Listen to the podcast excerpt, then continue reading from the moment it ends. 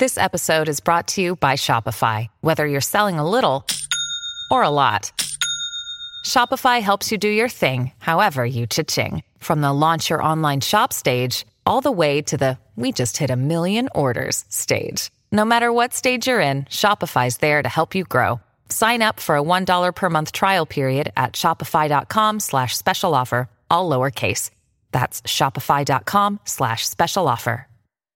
Another day is here, and you're ready for it. What to wear? Check. Breakfast, lunch, and dinner? Check. Planning for what's next and how to save for it? That's where Bank of America can help. For your financial to-dos, Bank of America has experts ready to help get you closer to your goals. Get started at one of our local financial centers or 24-7 in our mobile banking app. Find a location near you at bankofamerica.com slash talk to us. What would you like the power to do? Mobile banking requires downloading the app and is only available for select devices. Message and data rates may apply. Bank of America and a member FDIC. Three, two, one. When I'm working out, I love to listen to your podcast. Whenever you say something, other people react to it. Taking my breath away, Aaron. Verne Lundquist joins me. Hall of Famer Jim Calhoun, NASCAR icon Dale Earnhardt Jr. Kirk Herbstreit is on the phone. Here we Welcome in, everybody. Episode 305 of the podcast. It is Sweeping America, the Aaron Torres Sports Podcast. It is Tuesday, October 13th, 2020, people. Hope everybody had a great Monday and hope that you enjoyed that mega long, exhaustive, recap of the week that was in college football on Monday's show. Great show. You guys seem to love it. The download numbers were great, so I appreciate your support. And now it's time to roll into Tuesday's episode. Tuesday has quickly become, I guess you would call it a little hodgepodge of everything, right? Last couple weeks we've talked about the NBA playoff ratings. We've talked with Nick Coffey. We've done this. We've done that. Today, I want to hit on three topics before I get to where Aaron was right, right where Aaron was wrong. One, I do very quickly want to hit on the NBA Finals. Game six ended late Sunday after I had recorded. Really, no strong opinions on the finals, but just kind of want to wrap up the NBA season. I know so many of you are basketball fans, a lot of Kentucky fans who were obviously happy to see Anthony Davis, Rajon Rondo, and Frank Vogel win an NBA title. We will transition to the story that I promised you we would talk about Gregg Marshall, head coach at Wichita State. Uh, yeah, that guy's in a lot of trouble. So uh, the allegations are damning. We will get into it on all accounts, what it means, what happens next, because right now in college basketball, this is by far the biggest story as Gregg Marshall, I think, is holding on to his job by a thread. And we'll transition back to college football where people are trying to turn a Dan Mullen comment, Dan Mullen, the head coach at Florida, into a controversy. And yeah, it just isn't. And I will defend Dan Mullen on that. We will wrap as we do every Tuesday with Where Aaron Was Right, Where Aaron Was Wrong, a fun little segment that I love doing with you guys. Before we get started, I want to remind everybody please make sure that you're subscribed to the Aaron Torres Sports Podcast. Obvious reason being, if you're subscribed, this episode gets delivered straight to your phone. You can subscribe on any of the platforms that you listen to podcasts iTunes, the Podcast Addict app, Podbean, Spotify, TuneIn Radio, wherever you listen to podcasts. Make sure that you are subscribed to the Aaron Torres Sports Podcast. Make sure to rate and review the show as well. Go ahead, give us a quick five stars. Really does help us move up those iTunes charts. Uh, make sure you're following on social media at Aaron Torres Pod on Instagram at Aaron Torres Pod on Twitter. Uh, the YouTube channel, just search Aaron Torres. Got a lot of good videos going up there. As I said on Monday's episode, really ever since uh, this this college football season started, have been aggressive posting stuff from this show on the YouTube page, and the numbers are blowing up. So thank you for those of you who have gone over there. And finally, I'm on Facebook, Aaron Torres Writer. If you do have any questions, also. Aaron Torres podcast questions at gmail.com. Aaron Torres podcast questions at gmail.com. And with that said, people, there is no more time to waste. Let's get into all of the big comings and goings on Monday in sports. And really, where I want to start is actually late Sunday night, because as I mentioned a moment ago, the NBA Finals obviously came to a conclusion late Sunday. The Lakers do beat the Miami Heat and clinch the organization's, I believe, 18th NBA championship, maybe 17th. Who really cares? It's a lot of championships for the Lakers. And it's obviously the first one uh, since 2011. It's the first one since Kobe's passing. It's the first one since LeBron got to LA. It's the first one since AD got to LA. And uh, and so yeah, I just kind of want to put a bow on the season. I really, as I said, don't have any particularly strong opinions, but again, because of the fact that so many of you are Kentucky fans with Anthony Davis, Frank Vogel, and Rajon Rondo, because some of you just flat out like the NBA, just really wanted to wrap briefly. And my only real thoughts are a couple things. One, I am happy for the guys on the Lakers, and I know that the Lakers historically are not the most uh, uh, uh, traditionally likable franchise, especially if you don't live in Los Angeles. I do live in Los Angeles. I'm not even a Lakers fan, uh, but if you look at this this particular group, I don't know if they're quote unquote likable, but there are a lot of guys to be happy for, right? I think, first of all, I think you could be happy for Frank Vogel. I mean, everybody kind of talks about uh, Erik Spoelstra's unique path to an NBA championship, and he started in the film room in Miami. And, like, that's all true. But, like, Frank Vogel did too. Like, Frank Vogel was at Kentucky during those uh, late Pitino years where the team was a juggernaut. He started out as a student manager, turned into a video guy, worked his way all the way up the NBA totem pole, and then, honestly, you feel kind of bad for him because he had a couple teams in Indiana that were probably good enough to make the NBA Finals, but they fell short to uh, Cleve, uh, the Miami Heat with LeBron. Then Paul George broke his, I think it was his leg, maybe his ankle, whatever, and that kind of ended. He ends up in Orlando and never really got a fair shake from there. And So, one, I just think it's a cool story. Frank Vogel, former student manager at Kentucky, that's how he got his start in basketball, getting an NBA championship. Listen, I'm also excited for Anthony Davis. I do know that I have been critical at times uh, of the way that he left New Orleans, but I will also say that on the biggest stage in basketball, he stepped up and proved that he is a true superstar, right? This isn't an NBA podcast. I'm not going to do my seven most important players in the NBA rankings or anything like that. But what I'll say is, I don't think there's anybody like him on the planet. You know, a seven footer that can step out, that can hit threes, that can put the ball on the floor. I know that Giannis is about the same size, but Giannis is, of course, more of a power forward than a center. Uh, and Anthony Davis, to his credit, on the biggest stage, stepped up and was phenomenal. Was maybe the Lakers' best player over the course of the entire NBA playoffs uh, and just really prove that he's a superstar. Prove that he belongs in the short conversation of the best players in the NBA right now. So I'm happy for that kid. He's always been a humble kid. I mean, I you know I remember him back at Kentucky. I remember him uh, back in high school, covering him back then. Humble kid, happy to see his success. And finally, I'll just say, like, in a lot of ways, I'm happy for LeBron. Now, listen, I think there are some things that he's done off the court that kind of drive me crazy. There are some things that I wish, uh, whatever. There are things that he's done off the court that drive me crazy. But I think that for a guy that is almost universally believed to be the second greatest basketball player of all time, I do think the guy takes an awful lot of crap, right? There are obviously certain media members that will never put him ahead of Michael Jordan, and that's fine. That's their prerogative. But I do think that when we talk about LeBron, I think the idea that uh, we, we, we, we drag him down in a sense that have we ever talked about somebody being the second greatest person in the history of their profession? If you do believe that LeBron is behind Michael Jordan. Have we ever talked about anybody that is the second best in the history of their profession in such a negative way, right? Like Joe Montana or Tom Brady is one of the two greatest quarterbacks of all time. Nobody tries to tear down Joe Montana because he only won five Super Bowls instead of six like Tom Brady. Nobody tears down Tom Brady because he lost two Super Bowls and Joe Montana went undefeated. And so I don't know. I mean, I don't know why all of a sudden this is just like this never ending talking point about LeBron versus MJ, LeBron versus. Like, who cares? They were completely different players in completely different eras. Michael Jordan obviously has his uh, things on his resume that are indisputable six NBA championships and six finals opportunities. LeBron has the things on his resume that are indisputable. One, he is playing at an insane level later into his career than basically anybody in the history of the sport. Two, he just won his third championship with his third different team. And, like, why does it always have to be an argument? Why can't we just be like, yeah, LeBron is absolutely incredible, and we will never see another player like him ever the rest of our lives? So how about we just go ahead and enjoy it? And so outside of that, I really have no really like big picture amazing takeaways.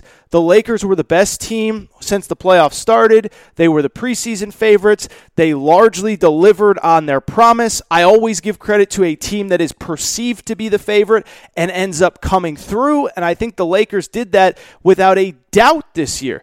I also think that you know there's no reason to talk about uh, you know what what everybody else did on Monday, which is the legacy of like like to me, as I just said a minute ago.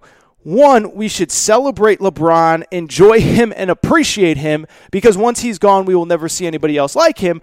And two, I think it's a totally fake, contrived debate for TV when we try to, oh, well, well, does this move him to number one? And what is, like, I don't think anything changed, right? Like, I think the people that thought he was number one clearly think he's the best after winning another championship, his fourth with three different organizations.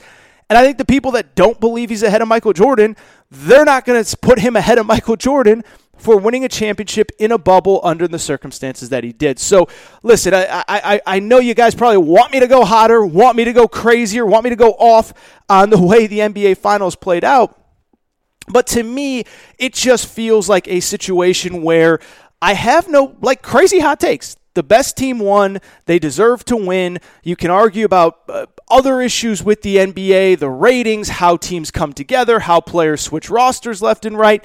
But in terms of actual basketball, the Lakers were the best team. They deserve to win a title, and I am so tired of the Le- well, LeBron versus MJ. What where what does this game mean for this guy's? Like it's like no, they're both incredible players. Let's just enjoy them. All right, enough uh, NBA ranting. And by the way, that'll be the last NBA I talk on this show for a while. Also, really quickly, shout out to college hoops because with no NBA, we're not getting any basketball on our TVs again until the night before Thanksgiving. That's when college hoops starts. And I'll just say really quickly not a ton of college hoops content right now, but when college hoop season gets here, it's going to be full speed ahead because there is going to be a lot of college basketball on during the re- during the week and nothing else. Like I think that's something that's kind of gotten lost in the shuffle here over the last couple weeks as this NBA season wraps up as we start talking about what college basketball season could look like if you're a college basketball fan, this is going to be a great November and December and early January for you because there's no NBA competing with college basketball. And so as we start to talk about how the schedules are going to come together and what does it mean and who's going to play where and what bubble is this and Baylor that and Gonzaga this and Kentucky that and Tennessee this, it's going to be a great couple buds for college basketball because I think we're going to be tuning into college hoops every night. I understand that it will always be a niche sport. I understand that the people who listen who like it you know the people who listen to this show largely like it i understand that the reality is that people that aren't diehard college hoops fans will never be diehard college hoops fans no matter who's playing no matter what's going on but listen, we're all looking for something to watch on a Saturday or on a Tuesday night, especially once it gets to November and December when the weather gets cold outside in most of the country. So I think it'll be a great couple months for college hoops. Speaking of college hoops, let's transition to your boy, Gregg Marshall. And when I say your boy, I mean your boy because he's not my boy because I want nothing to do with the guy. But big story in college hoops, and I'm sure most of you kind of already have the background. But for those who maybe listen, frankly, I think a lot of us kind of got it got lost in the shuffle because of college football, because of the NFL, and because of the NBA. But what you need to know about Gregg Marshall is this: Gregg Marshall, head coach, Wichita State, incredibly successful head coach. Made the Final Four in 2013, undefeated regular season in 2014 seven straight trips to the NCAA tournament from the 2011 2012 season to 2018 2019. This year, they were on the verge of going to another NCAA tournament before the season was canceled. And when the season was canceled, uh, something kind of important happened that was kind of a preview of what has come this week. And what happened after the season was this Wichita State had a bunch of dudes transfer out of the program. And that might feel like no big deal, but I think it is in the context of this. If you can think back to March 12th, 13th, 14th, 15th, I'm talking a day or two after the NCAA tournament was canceled. If you can remember back to that time, you will remember that the whole world was frozen in uncertainty, right? We didn't know if we could leave our houses. We went to the grocery store. We'd come right home. We didn't know what to do. We were stocking up. We were stealing stuff off the shelves. Nobody could get toilet paper. Remember that awful time in March of 2020 when we couldn't get toilet paper? Nobody knew what was going on. Everybody was hesitant to, to do anything except at Wichita State, where the day after the season ended, three players entered the transfer portal, and within a week, six players entered the transfer portal. And what was crazy about it was you couldn't make the argument that uh, it was just a bunch of guys at the end of the bench that weren't happy with their playing time. That was certainly part of it. There was a guy or two that left that was probably looking for more playing time. But when they left, first of all, it was the abruptness of it, right? Because again, guys were hesitant to do anything in March 13th, 14th, 15th because they didn't know what the world was going to look like. They didn't know when it was going to get back to normal, if they were going to be able to visit campuses. And so to have three players leave the day after the season is canceled, and oh, by the way, after that, you have six players in total enter the portal. One did eventually come back. It raised eyebrows, and it raised eyebrows for the reason that I was about to get to that I kind of danced around and I didn't get to that was that you couldn't make the case it was the guys at the end of the bench because two of the team's leading three scorers entered the transfer portal. Guard named Jamarius Burton, who's now at Texas Tech, wing named Erik Stevenson, who is now at Washington, and they also had a kid named Grant Sherfield, who was a freshman who was third on the team in minutes, who entered the transfer portal. And so you couldn't make the case it was a bunch of malcontents at the end of the bench, and you didn't really know why. Well, we started to get a reason. we started to figure out why over the course of the last week uh, because Wichita State is under fire. And what essentially happened is this. Late Thursday, you're watching Bucks, Bears. Tom Brady can't do anything. He's got a noodle arm. He doesn't know how many downs there are, all that stuff. The Athletic puts out a report that essentially says that Wichita State is currently in the midst of an internal investigation surrounding its basketball program, really stemming from two incidents. One, there was a belief that Gregg Marshall, the head coach, had pushed a player named Morris, Ude- uh, not Morris Udeze, uh, Shaq Morris, excuse me, and then a second incident in which he kind of yelled and screamed at a student who was parking in his parking space. So that sounds bad, right? But then, like two minutes later, Jeff Goodman, probably the best Big J Capital journalist that covers college basketball, and, and I, I'm kind of saying that tongue in cheek, but I mean it sincerely. He's an excellent journalist. Puts out this damning report. It's six months in the making, and I'm pretty sure it stemmed from the question that I asked a minute ago. If you if you go back six months, that's the middle of March when everybody was transferring from Wichita and when everybody was trying to figure out what was going on at, at Wichita State. And Jeff Goodman kind of got to the bottom of it because he had a scathing, damning report in which basically Gregg Marshall was accused pretty much of everything wrong that a coach could do in every way possible by dozens of players. The kid Shaq Morris that was alleged to have been pushed in the previous article well, this article, Jeff Goodman talked to Shaq Morris, and he said on the record, not only was I pushed, I was punched in the face. So the head coach at Wichita State punches a kid in the face, it is corroborated. In other words, four, five, six other people that were at in the gym at that point confirmed it, including one other person on the record using their name confirmed that this thing happens. So it's not one malcontent, it's four, five, six guys saying it. Then you have another incident in which Gregg Marshall apparently choked an assistant coach, which is relatively unprecedented. I mean, coaches get into fights all the time. I don't know how, how often they're choking them. And then there's all these other random things that pop up. One, there's some uh, accusations of kind of some comments with some racial undertones. Uh, there's a player, he's actually still at Wichita State, named Isaiah Poor Bear Chandler, who is of Native American descent. According to Goodman's report, this is a direct quote.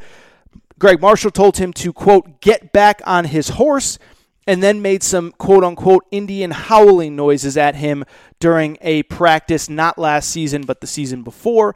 Uh, there was also an accusation that they had a player in, at Wichita State last year named Jamie Echenique, who was from Colombia.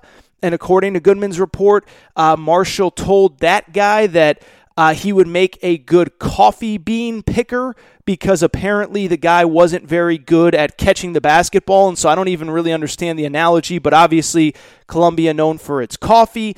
Uh, there was a situation, this is the, the most bizarre one that I, I saw, is that. Um, is that uh, he told a player, uh, Erik Stevenson, who I mentioned transferred, he's a white kid. He did not take a jump shot in practice when Gregg Marshall thought that he should take the jump shot. And so later in film session, Gregg Marshall said this, and this is again a quote from the Jeff Goodman article I think you're afraid of brothers, guys raised by their grandparents eating PB and J's, and so that appears to be a comment about African American players that essentially this white kid was afraid of African American players when he was playing uh, on the other side of the ball. And so there's other accusations, but those are the gist, right? I mean, it's it's it's it's it's punching a player, it's choking an assistant, uh, and it's making racial slurs. There's also all kinds of just verbal abuse beyond the racial slurs. Uh, but yeah, let me just tell you right now, that's not very good. And at the very least, it does help explain kind of some of the turnover and turmoil at Wichita State. Uh, but yeah, it's not good. And Wichita State has announced that they're in the middle of this investigation. Gregg Marshall has released a statement that he believes that while he was. Um, you know, trying to motivate players or trying to, uh, you know, inspire them, trying to push them beyond their comfort zone. Uh, that he, but he doesn't believe that he crossed any lines in terms of who he is as a person or how he treated his players. And so, let's get into the nitty gritty because uh, like this is a crazy story. He he allegedly punched a player, choked a coach, and made all kinds of racial remarks. And what I would say is this: before we go any further, like I do want to say, um, I think most of you guys have listened to this podcast long enough, listened to this show long enough to know that I'm not a big uh, oh we always have to defend the players and the coaches are always wrong. It's like no. A couple years ago, when Tom Izzo was screaming at Aaron Henry I was kind of like, dude, that's part of basketball. Sometimes you get yelled at by your coach. I defend Nick Saban when he goes crazy on the sidelines. I defend Kirby Smart when he goes crazy on the sidelines. I defend, obviously, Jim Calhoun, one of the greatest coaches ever that I grew up watching. These guys were all yellers. And that's part of the sports culture, like it or not, is that there is a lot of yelling and screaming. And so, as a general rule, as you guys know, I try to look at both sides of a story. I try not to, to too many generalities. I try not to make too many assumptions, and I try to be fair to both sides. But what I would say is, while sports are filled with coaches who are yellers and screamers, uh, yeah, I think it's safe to say that if the allegations are true, and Gregg Marshall does deserve the benefit of the doubt. He deserves to be have his side of the story presented to this internal investigation.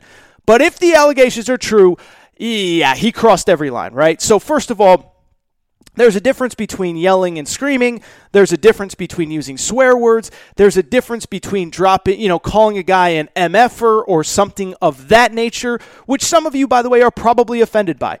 Me personally, that's the coaching that I grew up with, so I don't have as much of a problem with it. I think it's largely been taken out of sports, really, probably since I played sports two decades ago. But like I understand that's part of sports. I understand that's how it is. And so ultimately that kind of language as crude as it may be in any other walk of life, like I really don't have that much of a problem with it. Where the line gets crossed though is the alleged uh, uh, racial allegations. You cannot tell a Native American player to get back on a horse. You cannot tell a Colombian player that he's going to be a coffee bean picker. You cannot talk about uh, African American players as guys being raised by their grandmas who ate PB and J. That's ridiculous. That's unacceptable. You cannot say things like that. And we all have our different backgrounds. We all have our different ethnicities. We all have our different, you know, buttons. Obviously, I'm part Hispanic. Like, there's not a lot that would offend me, but you just can't say that no matter what you mean. And you can't claim that it's in inspired by trying to be a good head coach. Then you just don't have to say that. It does what it doesn't even make sense. I don't know where you would even come up with the idea of telling a, a Native American kid to get back on his horse. Like it doesn't even make any sense. So that's one. And then I think beyond that is the much bigger issue, which is very simply you can't put your hands on players. Like you you ju- you just can't do it. Um, and again, I understand sports are aggressive. I understand that things get physical and sometimes you're doing a box out drill and maybe you throw an elbow that gets a little too close to the chin or whatever. Like I understand that sports are by nature not working in an office. You can't compare what happens in your office and what's acceptable in your office to what happens in the huddle in football or in a, a, a rebounding drill in basketball.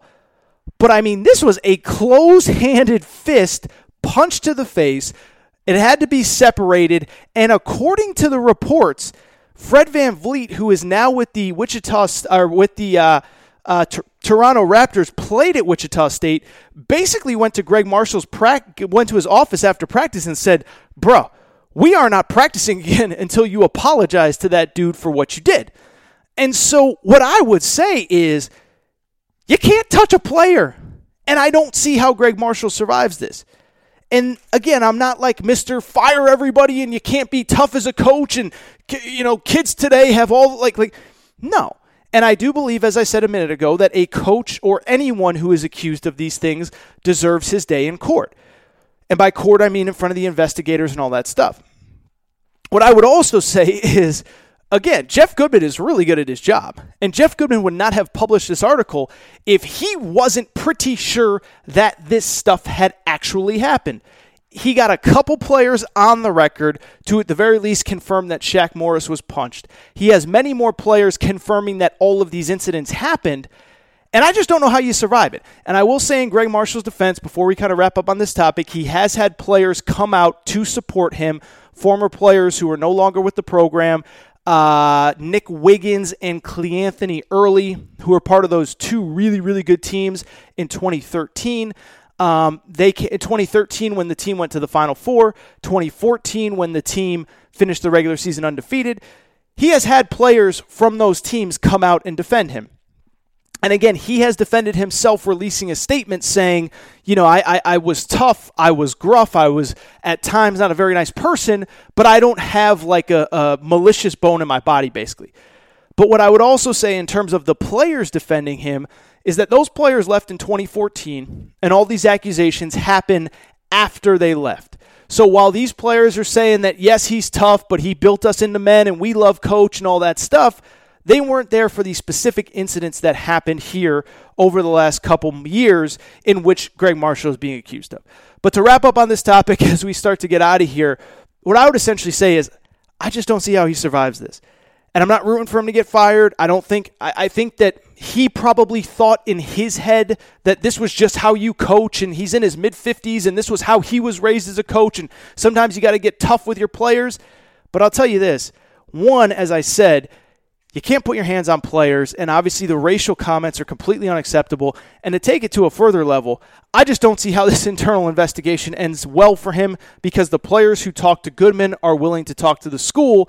And the way that I look at it, if you read the report uh, or the statement from the university about the investigation, it very clearly looks as though it is the school trying to do an investigation so that they can fire him with cause. And for people who don't understand with cause versus without cause, if you just want to fire a coach because he's not very good, that's fine. You can do it, but you owe them all the money that's on their contract. And what you do when you fire somebody without cause is that you you fire them for a reason that is essentially a breach of contract and that you will not owe them any money for actually firing them. And so with this situation with Gregg Marshall, he's owed $15 million if he is fired without cause. And so I believe that the lawyers involved are looking to confirm these reports. They are looking to fire him with cause so they do not have to pay out the remainder of his salary. And I'll just be honest, I'd be surprised if he's the head coach at Wichita State maybe six or eight months from now. Can he survive this situation? I don't think so. Can he survive through the week? Yes. Can he survive maybe even into the season as the investigation is ongoing? I do believe he probably can if he wants to fight it. but eventually the truth is going to come out. I believe he deserves a chance to present his side of the truth, but I just don't know how this many people say this many things about you and you end up keeping your job. All right, really quick college football topic I want to get to. Then we will play a little where Aaron was right, where Aaron was wrong. All right, so the topic I want to get to is your boy Dan Mullen. I know a lot of you. You got a lot of boys over there, man. You're boys with everybody. For boys with Gregg Marshall, you're boys with Dan Mullen. Anyway, Dan Mullen kind of finds himself in this like fake controversy that people want to start and people want to kind of make him to be a bad guy and it's surrounding covid and so obviously anytime that anyone says anything other than than that no one should ever leave their house they're the bad guy they want everybody to die all that stuff and so what dan mullen said was essentially this. It came after the Florida Texas A&M game this past weekend, as I kind of joked on Monday's episode. Um, essentially, Texas A&M. If you watch that game, it felt like there were a lot more than 25% capacity in the stands at Texas A&M. And you know who agrees with me? Dan Mullen. Because after the game, this is what he had to say about the situation. He said, The section behind our bench, I didn't see an empty seat. It was packed. The entire student section must have been about 50,000 people behind our bench going crazy. And then he said, I absolutely want to see 90,000 people in the swamp. And he went on to say, hopefully that creates a home field advantage for us next week because now we passed a law in our state that we can do that. I want to see our students out there cheering us on, giving us an advantage. And so essentially what Dan Mullen was saying was this. Texas A&M's crowd, which was probably more than 25% capacity, they really gave them a huge home field advantage this week. And now, for people who did not see this, there has been a law passed in Florida in which stadiums can operate at 100% capacity. Governor came out last week and said it. So the Tampa Bay Bucks, the Miami Dolphins, the Jacksonville Jaguars, as well as the Florida Gators can have 100% capacity if they choose to have it. Um, and so Dan Mullen just basically said, look, I hope we have 90,000 people in the swamp. I hope we create a true home field advantage next week because that's what we need. Texas A&M had that this week. We need it next week. And so when he said it, like I didn't really think it was a controversial comment because all he was saying was, now that the law is passed, I hope we're allowed to have a full, you know, a, a full stadium. And to be clear, you know who disagrees with Dan Mullen? His administration because they said that even though the law has been changed, they plan on keeping it at 25% capacity. And so, like any normal person, I feel with a functioning brain would kind of just like the story would end there, right? Guy wants full stadium, full stadium's allowed by law, administration says no. But no, no, no, no, no, no, no. That's not what happened. Of course not. The same media that has been uber critical of anyone that wants sports to be played this year, oh, they are having a field day with this. The same media that didn't want college football, the same media that served as a mouthpiece for Kevin Warren and the Big Ten throughout much of this process. Oh, they Dan Mullen, the boogeyman. The boogeyman, Dan Mullen, the worst guy in the world, because he wants to have a full stadium at Florida. So here is a sampling of some of what was said uh, about Dan Mullen. First of all, this is from Pat Forde, Sports Illustrated. He was kind of mocking uh, Dan Mullen, I guess you would say, and basically said uh, this about Dan Mullen. And he was basically trying to pretend to speak in Dan Mullen ease. In other words, kind of translate what Dan Mullen was saying uh, when it came to these comments. This is what Pat Forde said. Um, he's, he's quoting Dan Mullen, but then turning into his own. And when I say I didn't see an empty seat, I'm exaggerating like crazy because everyone watching on TV could see empty seats. And this is Pat Forde pretending to be Dan Mullen. But I'm trying to use our governor as leverage to create our own super spreader event in hope that maybe it lures LSU into a couple of false start penalties this week. So he just basically said, like, you know, there's going to be a like like if we let a full stadium of fans into the stands, it's going to be a crazy super spreader event, the likes of which that we have never seen. I would also add that the reason I'm bringing this up is because at his press conference today, Dan Mullen was asked multiple times about the comments. Basically, the media trying to peer pressure him into saying that he was wrong for saying it. And essentially, he just kept being like, "Dude, I'm focused on uh, I'm focused on LSU this weekend, man. I'm not I'm not answering your questions. I'm focused on LSU." Looking at a transcription of the interview of the comments, um, he said, uh, "I think Texas." He said, "I'm really proud of how." Uh, this is what he said. Well, yeah, I've been. They asked about, "Do you have any regrets about making the comments that you did?" He said, I've been preparing for LSU, but I mean, I'll be honest. I think if you look at what we've been able to do, the safety precautions we have that our players have followed, our coaches have followed, our staff follows, you know, I think we're a model of what safety of what we've been doing during this time period. So I'm really proud of how we've handled everything and how safe we've been with everything. We're doing all the precautions and we're doing everything that makes sense. He was basically asked, like, do you, do you want to apologize for saying that you want a full house? And he basically said no, like three times, and people kept asking him. And let me just say this stop trying to make Dan Mullen into the bad guy, okay? Drives me crazy that anybody, like I said, that says anything other than that people need to be under the covers in the house with a mask on are the most evil people in the world. People are trying to paint Dan Mullen as the bad guy here. This is what Dan Mullen said. This is what Dan Mullen said, and this is why I have no problem with it. All he said was, hey, the state law allows us to have 90,000 fans, and I hope we have 90,000 fans. And if we don't get 90,000, that's fine. I don't really care. But I hope that we have this opportunity to do it. And I don't understand why everyone is freaking out about this. Essentially, what Dan Mullen just said was this. Because remember, it is, allow- it is allowed by the state law, it is allowed by legislatures. Legislatures have said, and the governor has said, stadiums are allowed at 100% capacity. What Dan Mullen basically said is imagine him being a restaurant owner and imagine him being open, being allowed to open at 100% capacity, and him doing an interview and said, I hope we sell every seat at the table. Would you blame a restaurant owner for saying that he wanted to sell every seat at the table? Because I want it, and I, should, I don't think we should blame Dan Mullen. I think to take it a step further, I think, look, it's the same whether it's 10% capacity, 25% capacity, or no capacity at all, okay? The fact remains that people are adults and consenting adults and they have a choice not to come if they don't feel safe. There are probably people that are season ticket holders at Texas A&M, LSU, Alabama, Kentucky, Louisville, Tennessee, all these places that are allowing 25% capacity that have had the opportunity to go this year and have basically just said, "You know what? I'm probably going to pass.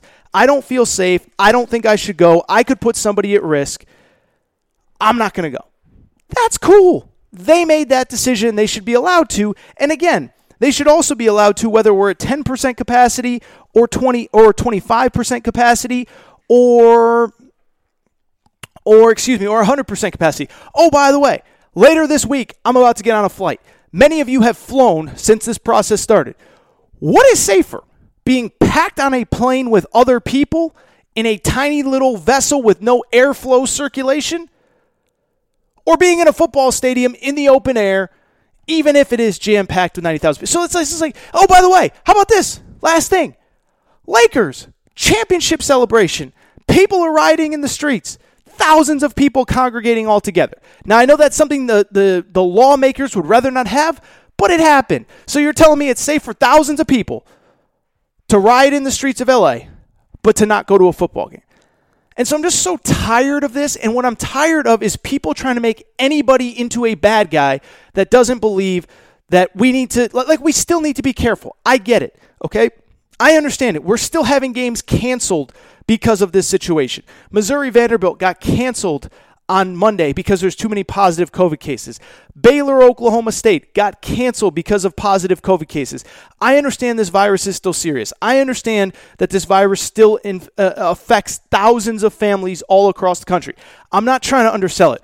All I'm trying to say is I don't think that we should make everybody into a bad guy that doesn't want to sit under their covers for the rest of their lives and wants to get on with their life. And if Dan Mullen, under the law, believes that he should have 90,000 fans in the stands, then that's his opinion, and he's allowed it. And guess what? You know who else is allowed to have opinion? The school president, who said, no, we're good with 25% capacity. So that was kind of a rambling. I went all over the place, all that stuff, but I'm just so tired of all of this. I'm so tired of turning, trying to turn people into bad guys. I'm so tired of the media trying to back a guy into a corner and make him apologize for something that he doesn't have to apologize for. Credit to Dan Mullen for not doing it. I'm just so tired of this crap, man. And I'll tell you this really excited for LSU uh, Florida this weekend, even though it'll only be 25% capacity.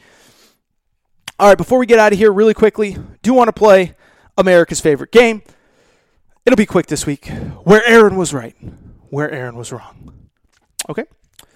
Uh, you guys know how it goes. Obviously, look, I stole this bit from Colin Cowherd. Colin Cowherd's one of the best to do it in our in our business. Good friend of mine. Been on his show many times.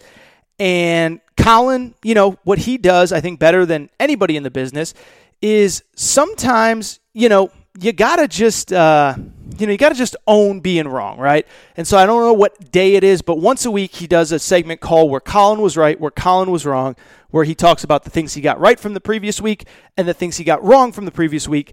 And essentially, I've stolen it for this show. And so here is today's segment of where Aaron was right, where Aaron was wrong, the things that I've gotten right and wrong over the last couple months. All right, let's start with this where Aaron was right. How about my Georgia Bulldogs? You guys know I have been crazy critical of Kirby Smart and Georgia over the last couple years. Got into it on Monday's show, but essentially, like I just think you can't claim a playoff spot based on the fact that you're that you have a close loss to Alabama on your resume. 2 years ago, Georgia tried to get into the playoff claiming they deserved a spot because their best win was actually a close loss to Alabama. But what I've also said throughout the, the summer into the fall is I actually really like this Georgia team. And what I said was, I like the defense. I like the run game. I think the quarterback play will be good enough. And I'll tell you this, I'm largely right. Georgia has the second best defense in college football right now. Only team ahead of them is Houston, who, oh, by the way, has only played one game. Georgia is essentially the only team in the SEC, still even trying to play defense. And I think they're really good. Don't know if they'll beat Bama this week, but I think it's indisputable that of the teams that are playing right now, the three best ones are Bama, Clemson, and Georgia. And then there's a big gap between number four. And I think Georgia's good enough to win a national championship this year. Now, will they? I don't know. They'll probably have to beat Bama at least once. That's going to be a challenge. But this is the best Georgia team since Kirby Smart has gotten there. And I nailed this one in the preseason. Where Aaron was wrong. All right. I don't even know if I ever said this on the podcast, but man, as we go back to the NBA Finals for a second, I completely whiffed on this year's NBA Finals. In the preseason, I had Clippers versus Celtics, and the idea behind it was I thought for the Celtics, Kemba Walker would be a major upgrade over Kyrie Irving in that locker room. Kyrie Irving is a cancer. Everywhere he goes, people don't like him. He took shots at LeBron last week. And I said, I'll be honest, I think Kemba's going to be a step up. Didn't see this Heat thing coming and didn't see the Lakers being able to beat the Clippers. Now, the Clippers did not necessarily lose to the Lakers, but they completely melted down in the second round. Thought they had more behind them. Thought Kawhi was a little bit of a better leader. Thought Paul George was a little bit more mentally tough. But that was my finals. Neither of them even made the finals. Congratulations to the Lakers on winning the championship. Where Aaron was right. I told you after week one, LSU stinks. I said, the defense looks terrible. They can't block on the O line. Myles Brennan, the quarterback, doesn't have time to run. Their skill position guys aren't as good as last year. And I said, like, I don't think this is a good team. Well, guess what? Not only did they lose to Mississippi State, they also took an L this weekend against Missouri, gave up 40 plus points to a Missouri team, by the way, that had its top five wide receivers all out with COVID and eventually had to cancel their game this coming Saturday because of a positive outbreak. Listen, the Ed Orgeron story was great last year. It was one of the best stories I've ever seen in sports. But they lost too much talent. They lost too many good coordinators. This is a five and five football team, guys. They're one and two right now, and they still have games against Alabama, Texas A&M, and Florida, which are probably three of the four best teams in the SEC. They also have Auburn on the schedule. Arkansas isn't going to be an easy out. Ole Miss isn't going to be an easy out. This is a five and five football team, guys. LSU stinks. Where Aaron was wrong before I ever had a podcast, uh, I used to write for FoxSports.com. And when Tom Herman was hired at Texas, I really thought he was going to be pretty good. Like, I thought he was going to be a very good quarterback for Texas. Texas was going to be back. They were going to be in the national championship conversation. They were going to be amazing. Uh, yeah, I was wrong.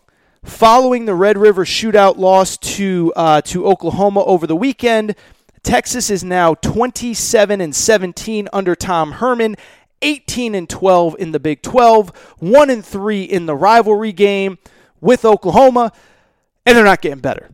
And I just want to know what happened to the guy that was at Houston? That guy was awesome. That guy used to kiss players on the cheeks on the way into the stadium. You remember that guy? Well, that guy's gone. And not only is he gone, but he's really out of excuses at Texas right now. This is year four. The conference stinks. Your, your first recruiting class, which was a top 10 recruiting class when they came in, are now juniors. You've changed all the coordinators. The only constant is you, and the team still stinks. And again, the conference stinks. It'd be one thing if you're in the SEC and you got to get past Bama and Florida and Georgia every year, but you don't. You basically got to win one game to compete for a championship, and you can't even win that game. I'd also say this even the year where they went 10 and 4 and won in the Sugar Bowl and Texas's bag, Sam Ehlinger, guess what? I just said it. They still lost four games that season. His signature season with a Sugar Bowl win, they lost four games. I'm not saying the guy will be fired. I don't know how many, if anyone, will be fired because of this pandemic situation, but it's just not working, and he really doesn't have any excuses anymore. Where Aaron was right. Be really quick as we wrap up here. Lane Kiffin. I mean, look, I told you after that Florida game, I said, look, I don't know how good they'll be. I, and I certainly told you after the Kentucky game, Kentucky fans, I know you're freaking out. I know you're upset that you just gave up 42 to Ole Miss. I go, they're going to score on everybody.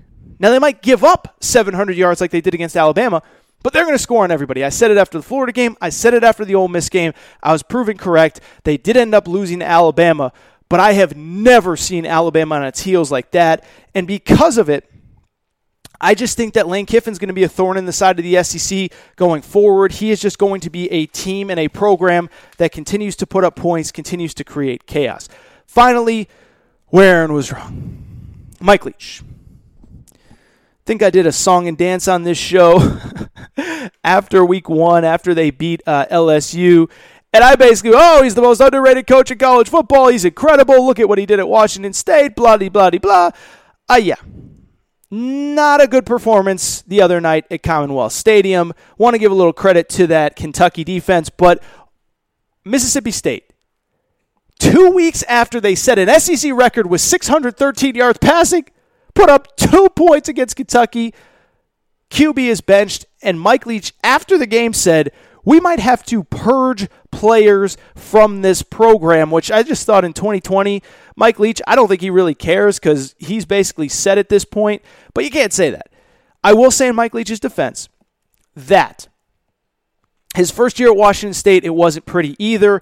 The team finished 3 and 9 overall, 1 and 8 in the Pac 12, and they really didn't score very many points. Their final game of the season, their final loss of the season, they scored 7 to Arizona State. They scored 6 in one game, they scored 6 in another loss and went 3 and 9 overall. So I will give him the benefit of the doubt that 2 or 3 years down the road, Mississippi State will be good.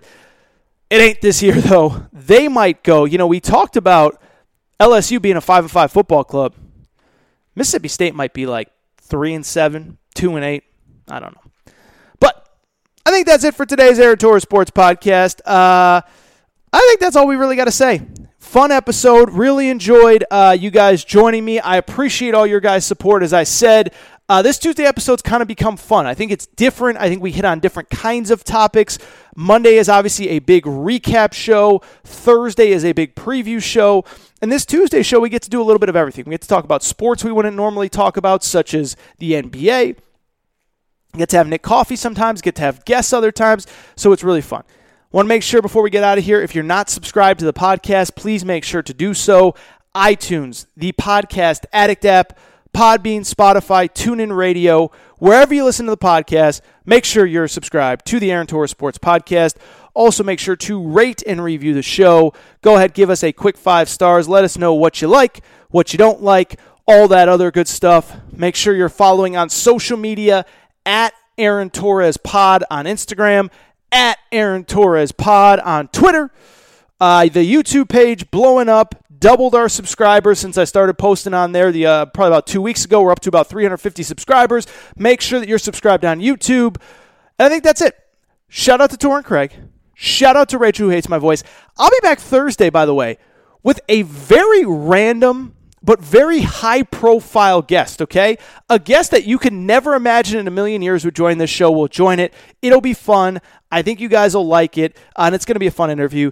Take care, guys. I'll see you Thursday.